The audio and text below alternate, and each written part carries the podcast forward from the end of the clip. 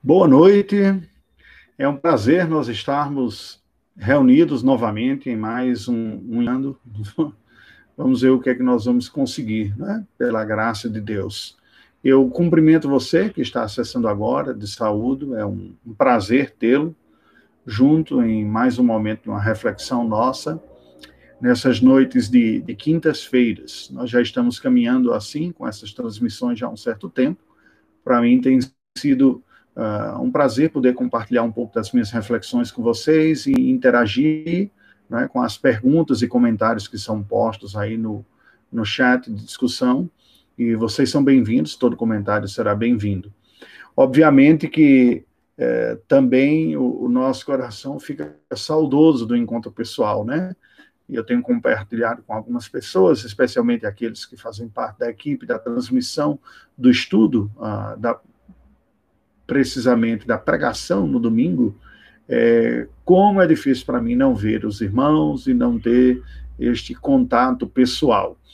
O que traz um certo consolo ao meu coração é saber que do outro lado você está aí, né? e está atento e desejoso de ser abençoado e tem colocado nossa vida diante de Deus em oração, como nós também temos orado pela igreja. É, já estamos num tempo prolongado, eu imagino que em alguns curto período de tempo nós devamos ter alguma sinalização de retorno, mas enquanto isso nós seguimos com estes nossos momentos de compartilhar nossas percepções bíblicas a respeito, buscando a graça de Deus juntos. Sendo assim, eu lhe convido a termos um momento de oração. Vamos orar ao Senhor, rogando a sua bênção para o estudo desta noite, para a reflexão bíblica desta noite. Oremos ao Senhor Deus.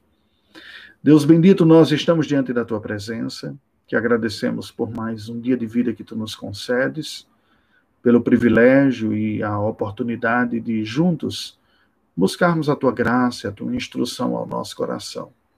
Suplicamos a iluminação do teu Espírito sobre nós. Assista-nos neste momento, em nome de Jesus. Amém. Amém. Bem, há algumas quintas-feiras, já duas quintas-feiras atrás, nós iniciamos uma série de, de reflexão sobre o cristianismo, né? a vida cristã, o, o que era o, o, cristão. Mais precisamente, há duas quintas atrás, nós refletimos sobre uma definição bíblica de cristão, né? o que, que é o cristão espiritualmente falando. E por que nós fizemos isso? Porque esse termo ele engloba vários aspectos, né? como vários outros termos. O termo cristão ele pode ser usado no sentido mais genérico para designar toda aquela pessoa que declara, que professa a sua fé em Jesus Cristo, que tem Cristo como a referência de sua fé. Isso não significa necessariamente que estas pessoas experimentam a graça do verdadeiro cristianismo. Vocês se lembram que o próprio Senhor Jesus, ao final do Sermão do Monte, alerta contra os falsos mestres, dizendo: Muitos naquele dia me dirão: Senhor, Senhor, em teu nome profetizamos, expelimos demônios e fizemos uma série de outras coisas mais. Não é? O Senhor Jesus está alertando que nem todo aquele pessoa que o professa como Senhor são de fato cristãos. Então nós procuramos estabelecer uma definição bíblica e o, a definição basicamente estaria por uma conceituação espiritual.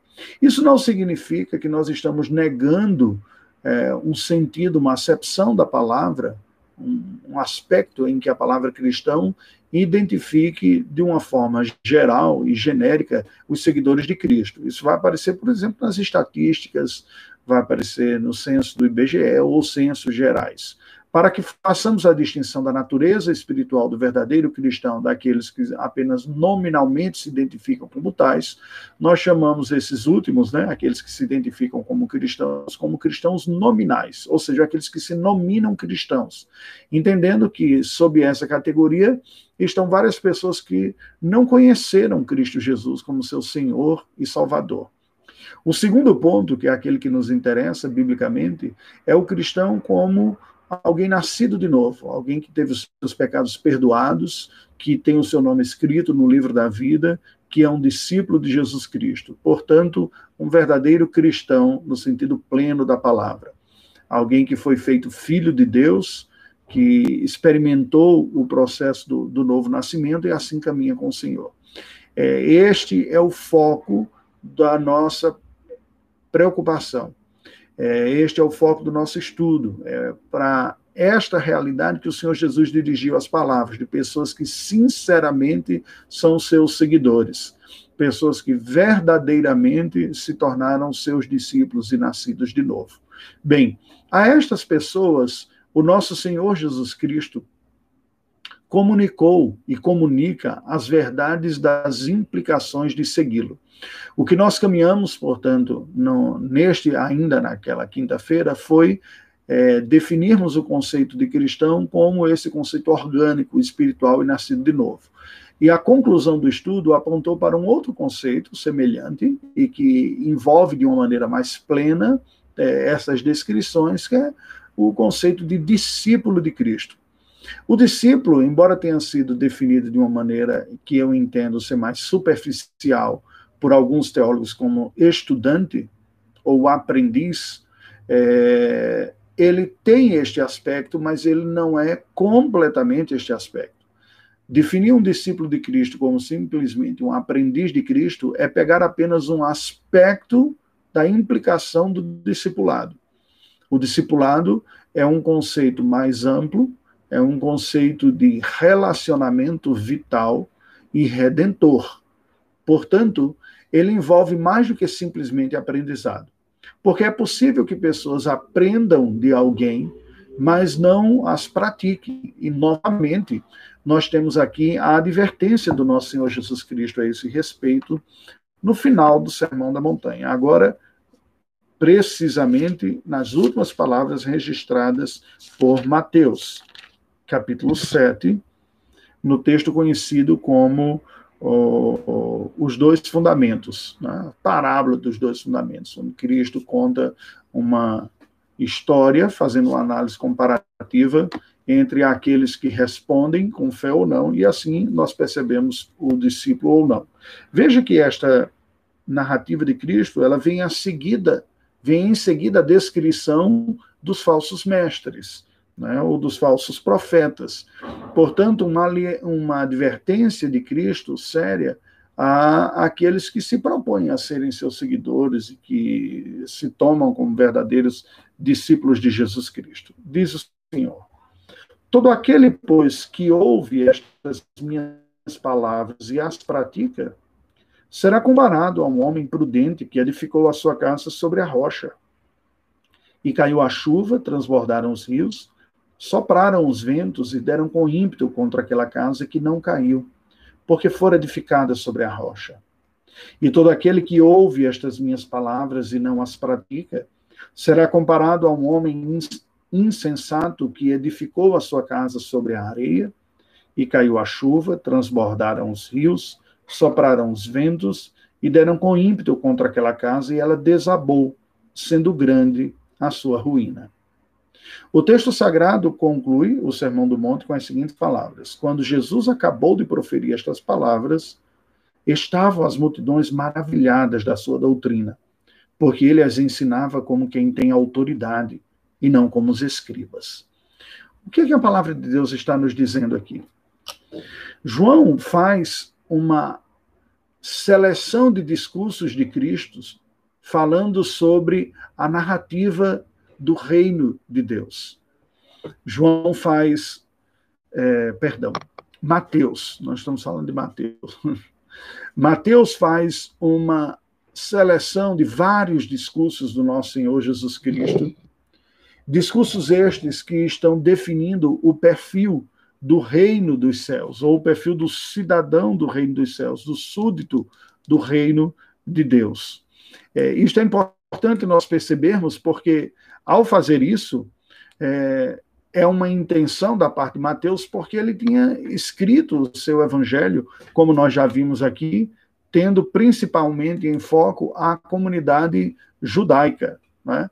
Então, falando, se dirigindo aos filhos de Israel, demonstrando que Jesus Cristo é o Cristo, é aquele que deveria ser seguido com fé, o Messias. Né? Então, ao fazer isso, é, Mateus tem a preocupação de mostrar qual é a verdadeira natureza do reino de Deus. Quem é o rei do reino de Deus, do reino dos céus, e eu sigo a linha teológica e escatológica que entende estes termos como sinônimos e não como distintos. Reino dos céus, reino de Deus. Por uma razão simples. É, a concepção bíblica da natureza do reino dos céus a partir ou do reino de Deus da nova aliança em Jesus Cristo é a governança do Senhor, é o reinado do Senhor sobre a vida dos seus súditos, aqueles que experimentam este reinado ao se renderem, ao se submeterem ao senhorio e ao governo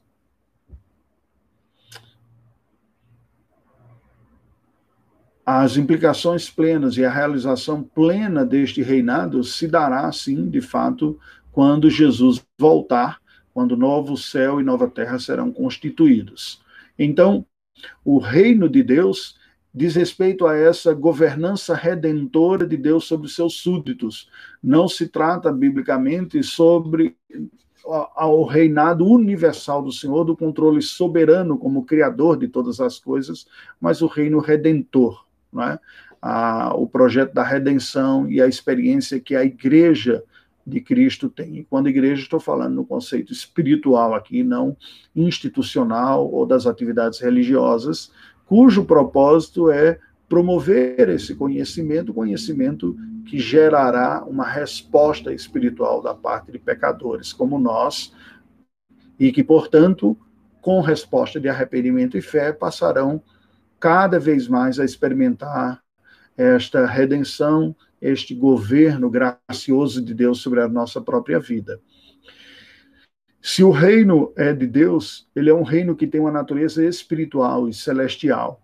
E, portanto, esse termo reino dos céus deve ser interpretado não como uma espécie de reinado que será desfrutado lá nos céus, um, suposto período intermediário entre a vinda, a, a, vinda de Cristo e um retorno de Cristo, mas sim a natureza celestial e espiritual deste reino que já experimentamos. O Senhor Jesus diz: o reino de Deus está no meio de vós. O reino de Deus é chegado. Né? Eis que é chegado o reino dos céus. É assim que o, os evangelistas vão demonstrar e descrever o início da realidade ou da pregação do Evangelho. O próprio Senhor Jesus começa a sua pregação e o seu ministério desta maneira, anunciando a vinda do reino dos céus. O João Batista, quando anuncia o Senhor Jesus Cristo, anuncia exatamente em preparação para o reino dos céus. Ele anuncia Jesus como sendo a voz que clama do deserto e diz: Preparados, porque é chegado o reino de Deus, é chegado o reino dos céus. João dá testemunho de Cristo desta maneira. É? A Bíblia Sagrada nos diz assim, em Mateus capítulo 3, já que nós estamos trabalhando em Mateus. Naqueles dias apareceu João Batista pregando no deserto da Judéia e dizia: Arrependei-vos, porque está próximo o reino dos céus. É? Então, um reino de natureza celestial e espiritual que é inaugurado com Cristo Jesus nessa plenitude. Por quê? Ou desta natureza mais específica. Porque até a morte e a ressurreição de Cristo, o reino de Deus se manifestava, o reino dos céus se manifestava numa espécie de experiência obediente da comunidade de Israel aqui na terra. À medida que o povo da aliança conhecia e praticava a lei de Moisés, experimentava esta lei de Moisés na sua vida, eles experimentavam esse reino, mas de uma forma muito concreta. Essa lei estava diretamente aplicada ao povo judeu, à nação de Israel, envolvendo não apenas aspectos morais e espirituais, mas envolvendo também aspectos cerimoniais, detalhes da religiosidade, do culto e da adoração do Antigo Testamento estão presentes neste reino de Deus da antiga aliança, e também a legislação civil. A própria lei civil do Israel antigo, de Israel do Antigo Testamento, era uma lei revelada por Deus. escrita por Moisés, entregue ao povo através de Moisés, e com aplicações muito restritas e específicas àquela realidade do reino de Israel, depois do reino de Judá, dentro desta autonomia como uma teocracia. Algumas destas realidades já não tinham como ser aplicadas quando eles per perderam sua autonomia, sua soberania nacional. Nos dias de Cristo Jesus, a região da Judéia e da Jordânia e Transjordânia, o Oriente Médio como um todo, o norte da África, a parte da Ásia Menor, a Europa Central e Sul da e Sul estavam debaixo do governo romano, que tinha sua própria legislação. E havia uma confusão entre muitos dos judeus, porque imaginavam, bem, se Deus nos deu, através de Moisés, legislação para governar a nossa vida e o nosso dia a dia, então não deve ser direito, não deve ser correto, nem piedoso nós seguirmos uma legislação pagã, uma orientação que não vem da parte de Deus. Isso levou algumas pessoas a uma postura até um pouco mais extrema, de serem verdadeiros combatentes e combativos ao governo romano e à legislação romana, mesmo quando ela não trazia uma confrontação à fé e à adoração. Movimentos revolucionários surgiram no seio do judaísmo como resistência. Então, esse negócio de serei resistência existe já há um certo tempo.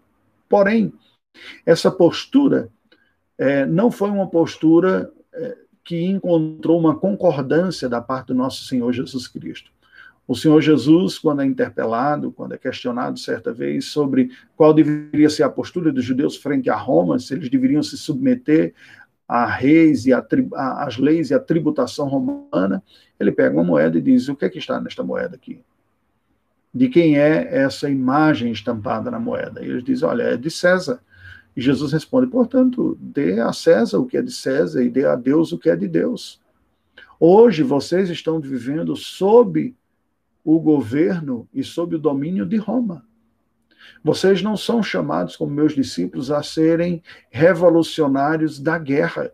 Vocês não são chamados para fazer uma revolução na carne, no sangue, no tapetão, no tabefe, no braço, na arma. Não é assim. O próprio Senhor Jesus nunca participou de levantes desse tipo e ele mesmo veio a condenar posturas como essa. Isso deve afetar a nossa fé cristã, porque Cristo está mostrando como se viver o reino dos céus e o reino de Deus de uma maneira plena, seja em que circunstância histórica, política e cultural que for. O Evangelho, ao mesmo tempo que é universal, a mensagem do reino de Deus, ao mesmo tempo que é universal e se aplica a todos os tempos e todas as épocas, ela será, até por ser universal também, sempre, em alguma medida, confrontadora da nossa época e do nosso tempo. Mas numa confrontação moral. Eu não estou com isso também negando o fato de que estruturas sociais e políticas podem ser profundamente avessas e contrárias à palavra de Deus e precisarão ser confrontadas. Mas é, este não é um privilégio apenas da nova aliança. Os profetas já faziam isso também na antiga aliança, quando chamavam a atenção de reis e de autoridades para com a sua má governança, o má exercício do governo. Eles precisavam ser confrontados e foram confrontados. Então, Mateus faz essa seleção de discursos de Cristo relacionados à ética do reino dos céus, relacionados à postura do cidadão do reino dos céus, do reino de Deus, e compila esses discursos que em Lucas estão em partes diferentes, em momentos diferentes, e o coloca logo no início do ministério público do nosso Senhor Jesus Cristo, com o propósito de mostrar Cristo como o legislador da nova aliança. Da mesma forma como toda a realidade da antiga aliança, uh, no que diz respeito a preceitos, a no, normatização da vida, a instrução teológica, as orientações para uma vida piedosa foi dada por pelo grande profeta Moisés. O próprio Moisés havia anunciado que em tempos futuros viria um outro profeta semelhante a ele. E é exatamente o nosso Senhor Jesus Cristo trazendo a aplicação de toda a lei de Moisés e a explicação para a nova aliança. mostrando como a realidade da lei antiga se cumpre de uma maneira plena e deve ser cumprida agora por toda a eternidade, ou por todo esse período de vigência até a volta do nosso Senhor Jesus Cristo. O Senhor Jesus pega aspectos supraculturais da lei, aspectos que não estão descritos ou circunscritos a momentos da história ou do tempo. Ele faz uma hermenêutica da lei mosaica, abstraindo dela os princípios e as orientações que são imutáveis. E é neste sentido, então, que nós lemos o Senhor Jesus dizer que nenhum i ou um tio da lei passará. Tudo passará, passarão o céu e a terra, mas as minhas palavras não hão de passar. Então, há aspectos da lei que são continuados. Estes aspectos apresentam a ética e apresentam não apenas a ética, mas a convicção da nova aliança. A nova aliança é vivenciada de uma maneira mais plena e profunda. Agora, ao comunicar isso a judeus que tinham uma concretude, que tinham uma aplicação da lei a situações bem concretas do seu dia a dia e circunscritas à realidade da antiga aliança, essa passagem e esta comunicação é uma comunicação sensível a ser feita. E o que o Senhor Jesus está dizendo é precisamente chamando a atenção dos seus discípulos para os aspectos essenciais da lei, para os aspectos principais, para o propósito, aquilo que nós podemos chamar de o espírito da lei. Confrontando os desvios e as interpretações superficiais e mais é, externas e de performance. Isso o Senhor Jesus faz principalmente quanto aos fariseus. Ele vai dizer: olha, vocês têm uma aparência de piedade, uma capa, mas o coração está longe. O reino de Deus é algo que começa com o coração, com a transformação do coração. E assim nós devemos olhar todo o evangelho segundo Mateus. Um evangelho que foi escrito para demonstrar como Jesus Cristo é o Messias, como ele é o Salvador, como se dá o seu governo, aquele que é o descendente de Davi, por isso que o evangelho começa com a genealogia uh, de Cristo, retomando as suas origens em Abraão, porque ele é o descendente de Abraão, para quem e através de quem as promessas são feitas para abençoar todas as famílias da terra. Certamente aquela bênção experimentada e pela vivência do judaísmo não tinha este alcance universal.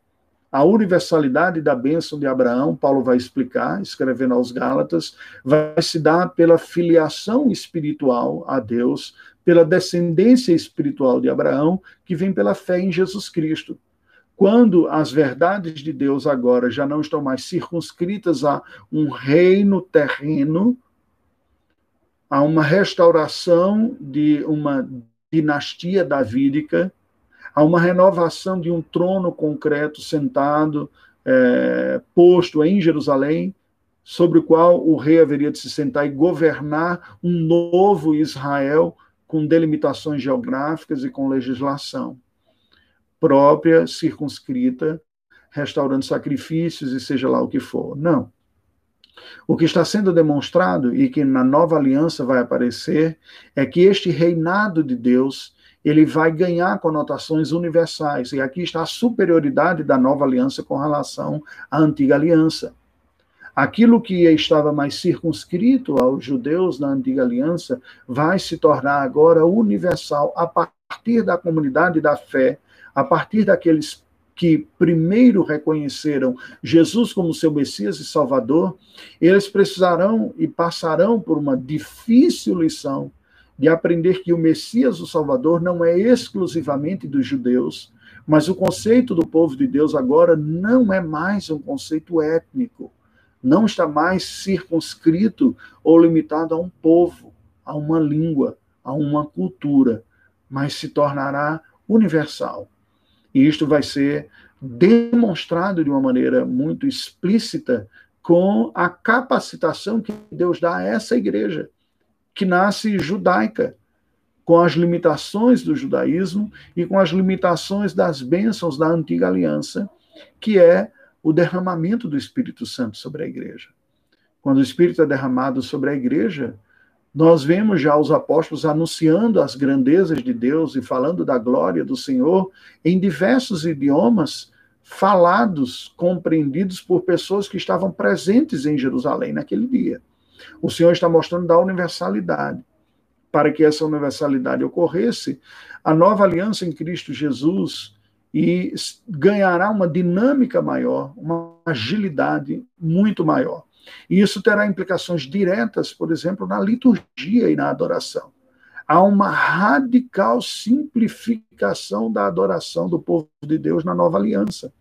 Enquanto que a antiga aliança era profundamente detalhada em termos de objetos litúrgicos, de culto, de detalhes, de ambientação, de decoração, de vestimentas, de elementos, objetos e até é, instrumentos que seriam utilizados, os quais afetavam todos os sentidos. Visualmente havia toda uma descrição apontando para a mensagem da redenção. Audivelmente havia o anúncio da lei, o chofar chamando o povo para adoração, é, cânticos. Tátilmente havia momentos de adoração em que havia uma percepção tátil, porque tátil as pessoas deveriam colocar a mão sobre a cabeça do animal que seria sacrificado em seu lugar. Olfativamente, havia um incenso que queimava constantemente e cujo aroma era peculiar e que poderia e que era proibido ser usado em outro contexto que não fosse aquele, lembrando o povo o tempo todo que suas orações subiam aos céus. Enfim, há uma série de detalhes que nós oportunamente, Deus assim nos permita, haveremos de estudar na terceira série do, do livro do Êxodo, né, quando isto será detalhado. Por enquanto, nós estamos na primeira, já passando da metade, né, que vai de Canaã, eh, perdão, do Egito até Canaã. Na terceira, nós vamos a, ver como estas, estes aspectos estão presentes. Porém, na nova aliança, tudo isso caducou. Paulo fala especificamente, lá no texto sagrado, que as coisas da antiga aliança eram como sombras de Cristo que haveria de vir, elas se cumprem em Cristo Jesus. E o que nós vamos encontrar é que a igreja na nova aliança tem uma simplicidade radical. Toda, todos os cerimoniais, todos os ritos que faziam parte da liturgia ordenada por Deus na antiga aliança são radicalmente reduzidas a apenas dois: o batismo e a ceia do Senhor todo o mobiliário e os elementos culticos e litúrgicos são reduzidos a nada.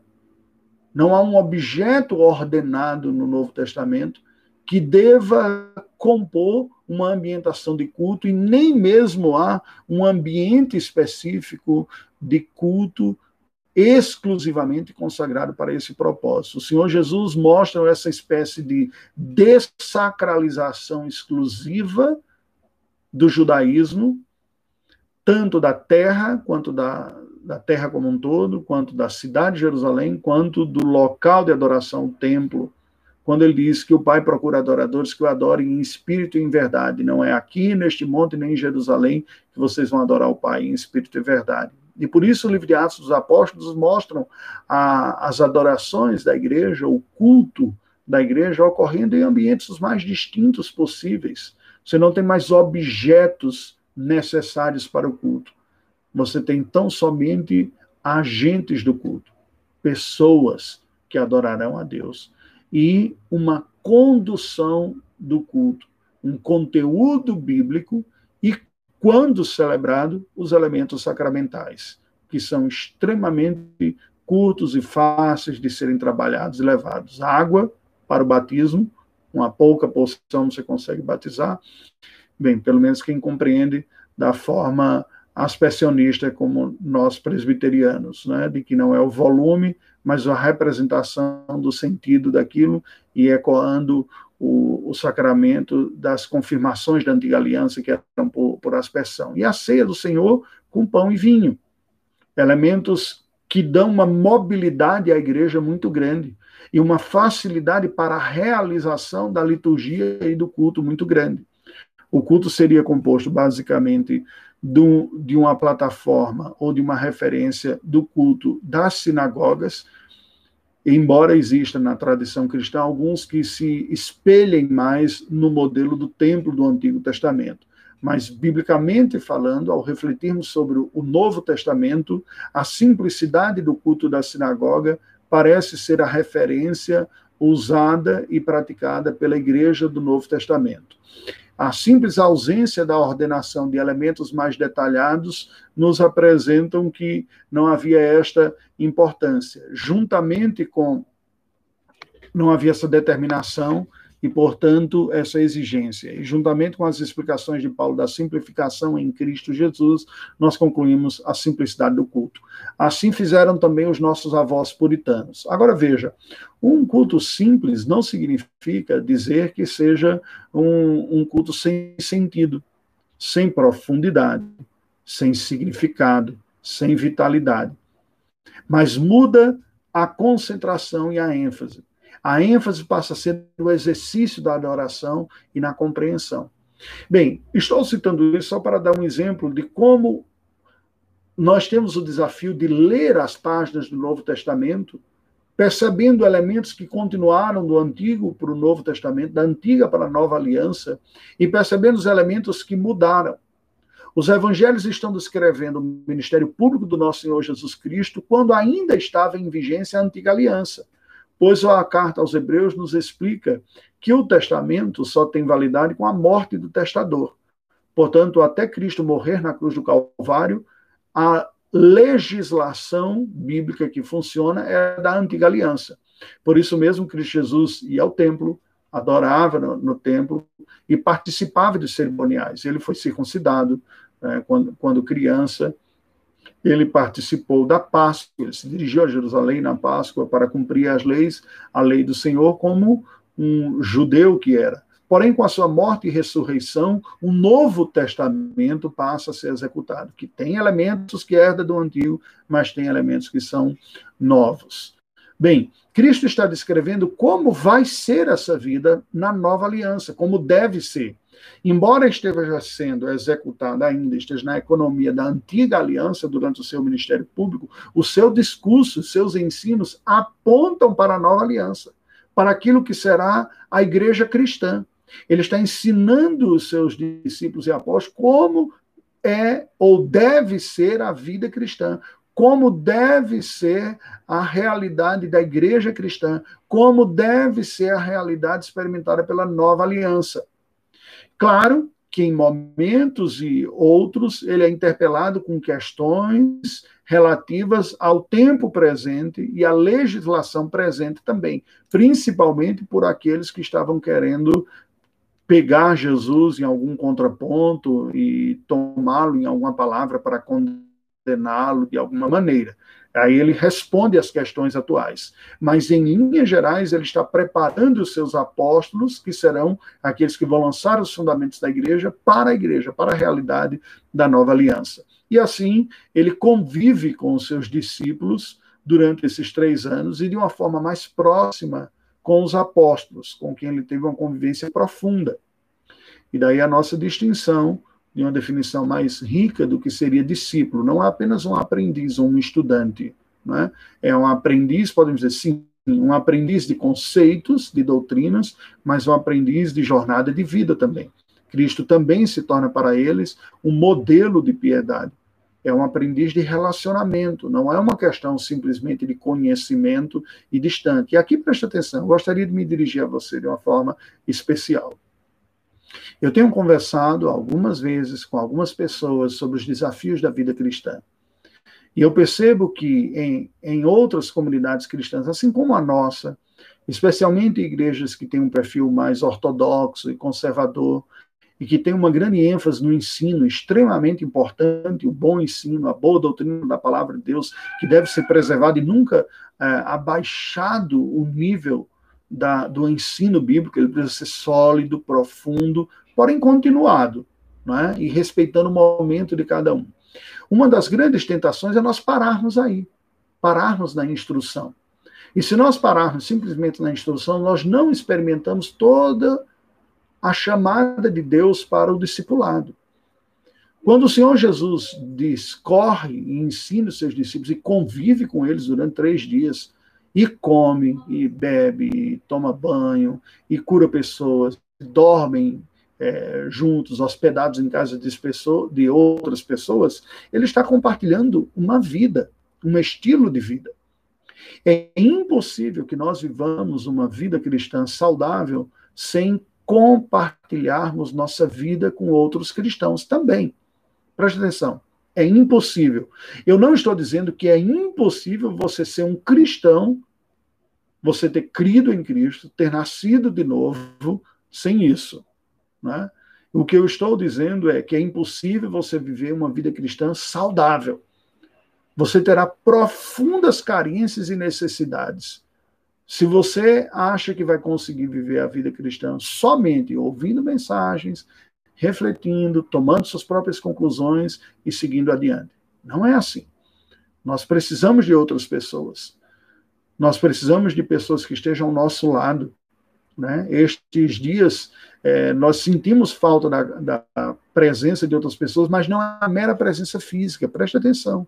E aí eu lhe encorajo a pensar o seguinte: você tem alguém com quem você possa compartilhar o seu coração? Falar das suas lutas, dos seus temores, das suas dúvidas. Alguém que você possa pedir oração ou pedir um conselho. Alguém confiável. Alguém que você foi construindo um relacionamento, que foi amadurecendo pouco a pouco, ao ponto de você dizer essa pessoa é meu amigo. Veja que isso não é romantizar o cristianismo. Mas o Senhor Jesus disse: Olha, eu já não vos chamo de servos, mas os chamo de amigos. Vocês estão próximos, amigos, estão comigo, convivem comigo conhece essa realidade. Ainda que ele tenha sido abandonado e traído, mas havia uma amizade verdadeira ao ponto de, no primeiro momento, é, Pedro pegar até a espada e partir para cima do soldado lá, que diz: Não, você não vai matar o meu amigo, o meu mestre, o meu senhor. Nós precisamos disso. Você pode dizer, pastor, mas é tão difícil construir isso, é tão difícil ter este relacionamento com, com alguém.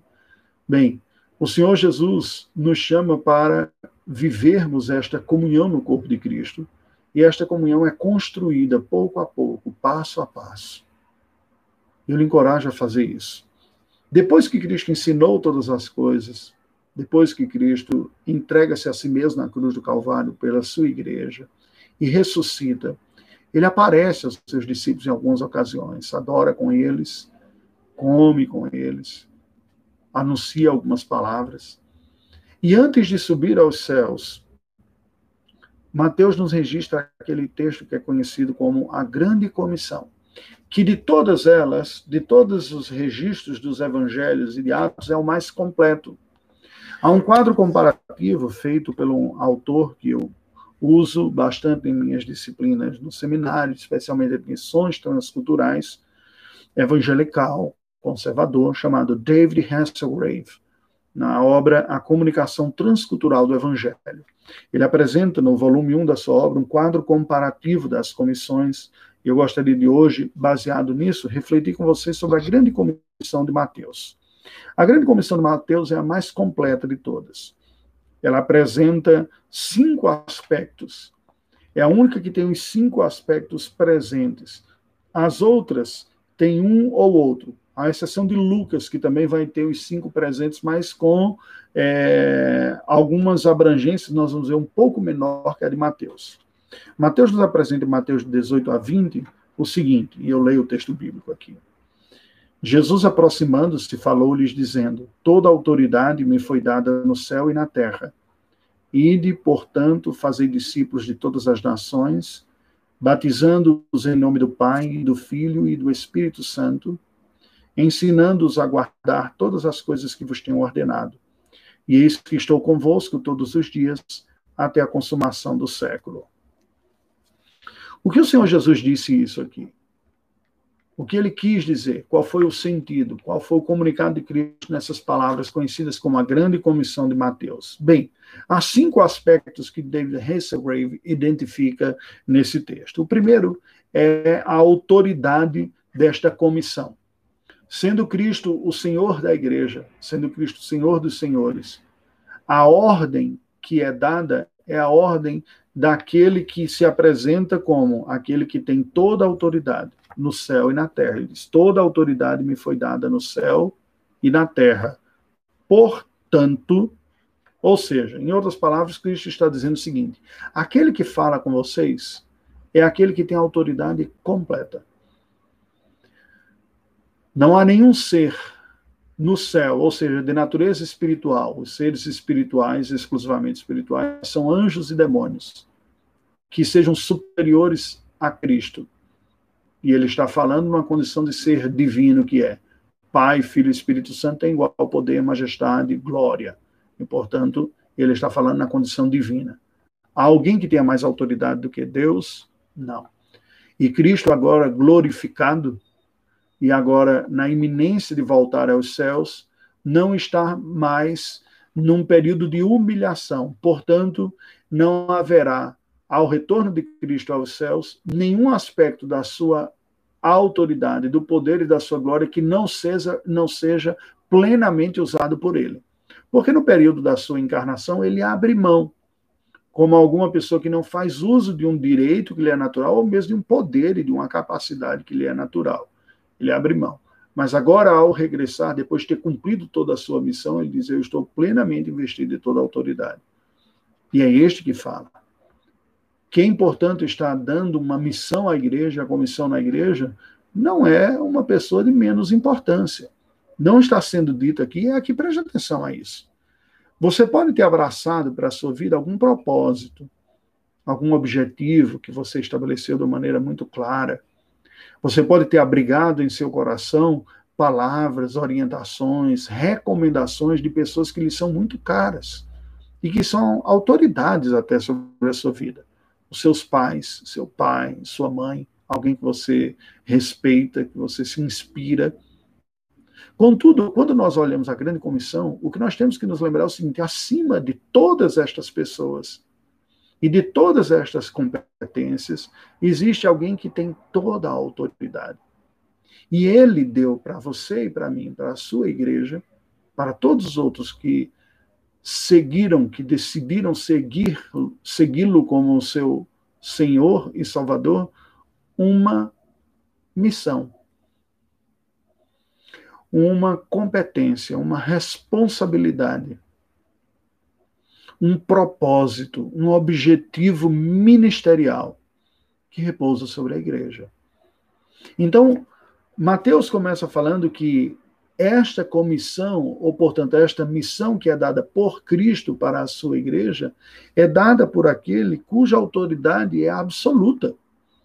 Nós temos que dar atenção a estas palavras. Não se trata de uma simples sugestão, e não se trata de uma ordem dada por alguém que não tem tanto poder ou competência para dar, se trata daquele que tem todo o poder sobre os céus e sobre a terra.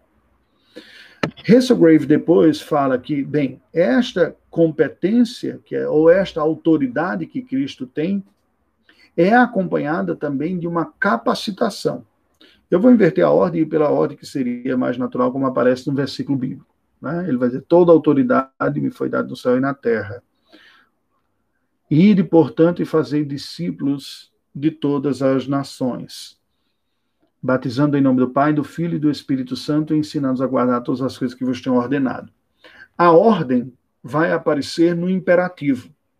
A língua grega na qual foi escrita, foi escrito o Novo Testamento, e, portanto, escrita a grande comissão, tem um imperativo apenas nestas palavras de Cristo que é fazei discípulos. Os outros verbos, eles são auxiliares na sua ideia, estão no particípio na língua grega, que nos comunica, que costuma ser traduzido pelo gerúndio na língua ah, portuguesa. Nós temos particípio também, mas não é esse sentido, porque não comunica a ideia da passividade, né, do que seria do particípio. É, é, tanto que ela também pode vir na voz média, passiva, mas aí são questões da gramática da língua grega. Só quero destacar um aspecto. E foi bem traduzido nos outros verbos, à exceção do primeiro. Talvez pela preocupação de uma omissão da parte da igreja no cumprimento desta missão, os editores bíblicos preferiram traduzir como imperativo também o primeiro verbo, que seria melhor traduzido por indo, Não há em Mateus uma ordem para ir aqui na grande comissão. O que há é assumir a ideia que se vai. A ordem é fazer discípulos. E a ideia básica é o seguinte: vocês que conheceram a mim como Senhor e Salvador de suas vidas, como mestre de vocês, vocês que já caminharam comigo ao longo desses seis anos, destes três anos, destes anos todos, e que têm agora como ponto mais alto do seu projeto de vida serem meus seguidores, vocês têm uma ordem da minha parte. Vocês devem fazer também outros seguidores meus. Para isso, diz o Senhor Jesus, há três verbos que auxiliam aqui. Primeiro, indo. Nós faremos discípulos à medida que nós saímos, que nós nos mobilizamos à medida que a nossa vida segue, prossegue e vai adiante, à medida que eu saio do conforto do meu egoísmo, do meu projeto exclusivamente pessoal, à medida que eu não penso em mim mesmo, simplesmente assim, eu vou trabalhar para ter os meus recursos, para ir à minha igreja no domingo, prestar culto e voltar para casa, entregar o dízimo, orar e simplesmente seguir de uma maneira passiva. Ele diz: não, é preciso ir ao encontro das pessoas ultrapassar barreiras. E aqui, neste momento, não está o indo, não está ainda apresentando explicitamente ou exclusivamente a geográfica, mas tem a geográfica também. Nós precisamos ir ao encontro das pessoas, enxergá-las, percebê-las, onde elas estão, nos aproximar delas. E isso é dentro da nossa própria casa, é no quarto ao lado. Isso é no nosso prédio, são nos eh, apartamentos que estão próximos, no condomínio, os vizinhos que moram próximos. É no nosso bairro, na nossa rua, quem está na frente, ou nas ruas vizinhas do bairro, na nossa cidade, em outros bairros, pessoas que não conhecem Cristo e que precisam conhecê-lo, precisam conhecer a mensagem. Nos é ordenado fazer discípulos de todas as nações. Por que nos é ordenado? Porque Deus está fazendo isso. Quando Cristo morre e ressuscita e o reino de Deus sai de Israel e se universaliza, se inicia um projeto de Deus de alcançar um povo de todo o mundo, até os confins da terra. E para que isso ocorra, a igreja tem que estar engajada nessa missão de fazer discípulos. Então, primeiro, indo. Segundo, vai dizer aqui, batizando. Isso pressupõe que você acompanhou aquela pessoa, não apenas evangelizou, pregou o evangelho para ela e disse: Pronto, já lavei minhas mãos, cumpri a minha parte. Não, você não cumpriu a grande comissão. Você não fez aquilo que o evangelho do nosso Senhor Jesus Cristo ordena fazer segundo Mateus. É mais do que a evangelização. A evangelização é ênfase de destaca este aspecto. Mateus fala mais, fala de fazer discípulos. O discípulo não é feito simplesmente com a palavra da evangelização. O discípulo começa com a evangelização, passa por uma etapa seguinte, que é a conversão, quando a pessoa crê, se arrepende de seus pecados e crê em Jesus Cristo. E, portanto, isso pode implicar em várias evangelizações da mesma pessoa. Enquanto a pessoa ainda não creu, continua sendo a nossa responsabilidade compartilhar o evangelho com ela. Mas depois que ela crê, não para aí. Depois que ela creu, aí ela precisa ser integrada na igreja. E para quem estava de fora da aliança, para quem era incrédulo, para quem não sabia o que era aliança e quem era Deus, e isso ocorre pelo batismo. A profissão de fé vem junto com o batismo. Os filhos da, da aliança, não. Os filhos da aliança já foram batizados. Então, é, esta integração já faz parte da vida. Eles vão à igreja, eles vão à escola dominical, mas isso não elimina de nós a responsabilidade de discipulá-los da mesma maneira. Os filhos do, dos crentes precisam ser ensinados a seguir ao Senhor Jesus Cristo, ainda que já estejam integrados à igreja e ainda que já tenham sido batizados. Mas o Senhor Jesus está falando de um ordenamento aqui, há uma ordem aqui que seja universal. Alcançar quem está fora pressupõe acompanhá-los até o ponto de eles serem integrados na vida da igreja pelo batismo. Então, fazemos isso indo ao encontro das pessoas. Fazemos isso batizando estas pessoas como igreja. E fazemos isso ensinando essas pessoas tudo que Cristo ensinou. Porque o discipulado não acaba nunca. É uma prática continuada. nós reduzimos drasticamente o conceito de uma maneira terrível, para prejuízo nosso como igreja do Senhor, de achar que discipulado é estudar 13 lições com alguém. Não, não é. O discipulado é um projeto de vida. O discipulado, na verdade, nunca acaba. É, nós podemos investir num período da vida uma ocasião mais rotineira e devemos buscar roteiros e recursos passo a passo para acompanhar a vida da pessoa, num nível mais básico de evangelização, num nível pré-intermediário de consolidação da fé básica, no nível intermediário de aprofundamento da visão geral e num nível avançado que nunca acaba, continuado. Quem tem um programa excelente, o melhor que eu já vi a este respeito, e que eu fiquei profundamente impactado e motivado, é o meu colega e amigo, uh, reverendo João Petrecelli, missionário na Nova Zelândia. Depois de ter sido missionário durante uns bons anos no Chile, ele teria um período sabático, vai para a Nova Zelândia para incrementar o seu inglês e repensar o seu ministério e as definições, e ele se debruça sobre esse conceito e aprofunda. E eu fui testemunha ocular, quando estive lá, de um projeto muito bom de discipulado, que começa desde a evangelização de pessoas que não conhecem, e vi isso, ele trocando experiência com jovens da igreja, em como eh, eles aproveitaram oportunidades para evangelizar, até passando por uma doutrinação, se ensinando teologia mesmo, com encontros semanais, participei disso, teologia bíblica, e continuado para a vida toda. É assim que nós cumpriremos a missão. É esta a missão que Mateus está dizendo aqui. As atividades há um imperativo fazer discípulos, como? Indo ao encontro das pessoas, integrando-as na igreja pelo batismo, a profissão de fé, e ensinando-as continuamente até os confins da terra, até eles amadurecerem, até Cristo voltar. Veja que isso é algo que está presente na Escritura Sagrada, e Paulo vai dizer e vai reafirmar esse ponto também quando escreve a Timóteo. Timóteo, que era um jovem pastor, falando dessa tarefa do, do discipulado, que não é simplesmente uma, uma instrução sem vínculos pessoais ou sem relacionamentos. Ele vai dizer assim, é, na sua carta, na sua segunda carta, capítulo 2, versículos 2, 2, 2, 2, 2 Timóteo 2, 2. E o que da minha parte ouviste, através de muitas testemunhas, isso mesmo transmite a homens fiéis e também idôneos para instruir a outros. Veja a cadeia de sequência que é. Você ouviu de mim, você aprendeu de mim, você é verdadeiro discípulo, ele vem dizer em outra ocasião, discípulo na, na, fé, e você transmite a outras pessoas idôneas, ou seja, pessoas que creram, se converteram, são sinceras na busca, capacite essas pessoas para que elas transmitam a outros mais ainda, é uma sequência, isso é o discipulado. Aprendemos com alguém e ensinamos outra pessoa. Crescemos espiritualmente com o auxílio de alguém e auxiliamos outras pessoas a também crescerem espiritualmente na compreensão da vontade de Deus para a sua vida. Então, Mateus continua grande, registrando as palavras de Cristo na sua grande comissão. Ele destaca este aspecto mais abrangente, dizendo: é,